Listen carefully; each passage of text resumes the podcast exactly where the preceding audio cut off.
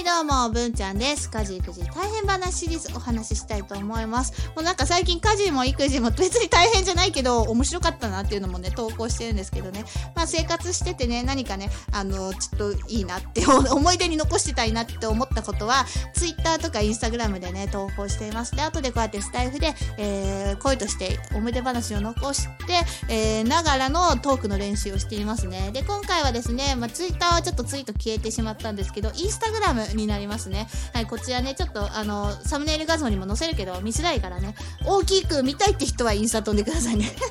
はい、えー、買い物から帰ってきたら、ミニオンが瀕死だったっていうね、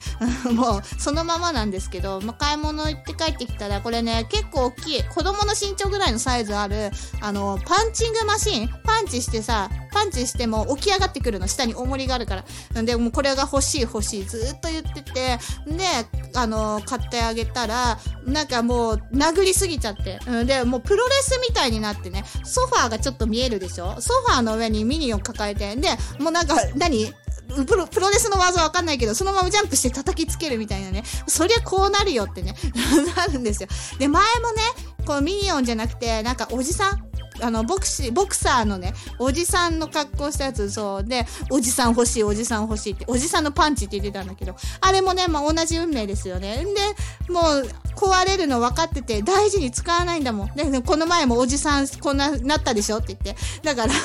あの、次これミニオン買うときも、大事にできる？またあんな風に壊しちゃダメなんだよって言って、大丈夫って言って、これですよ。だから言ったじゃないっていうね、ところなんですけどね。もう、もうね、でもね、大きくなったからね、これ、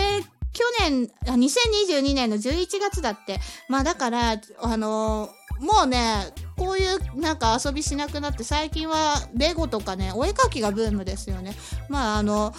買わなくていいんだと思ったらいいんだけど、ちょ、ちょっとね、あの調子乗りすぎたよね。すぐね、壊しちゃうからね。はい。じゃあね、今回はこの辺で終わろうと思います。最後まで聞いてくれてありがとうございました。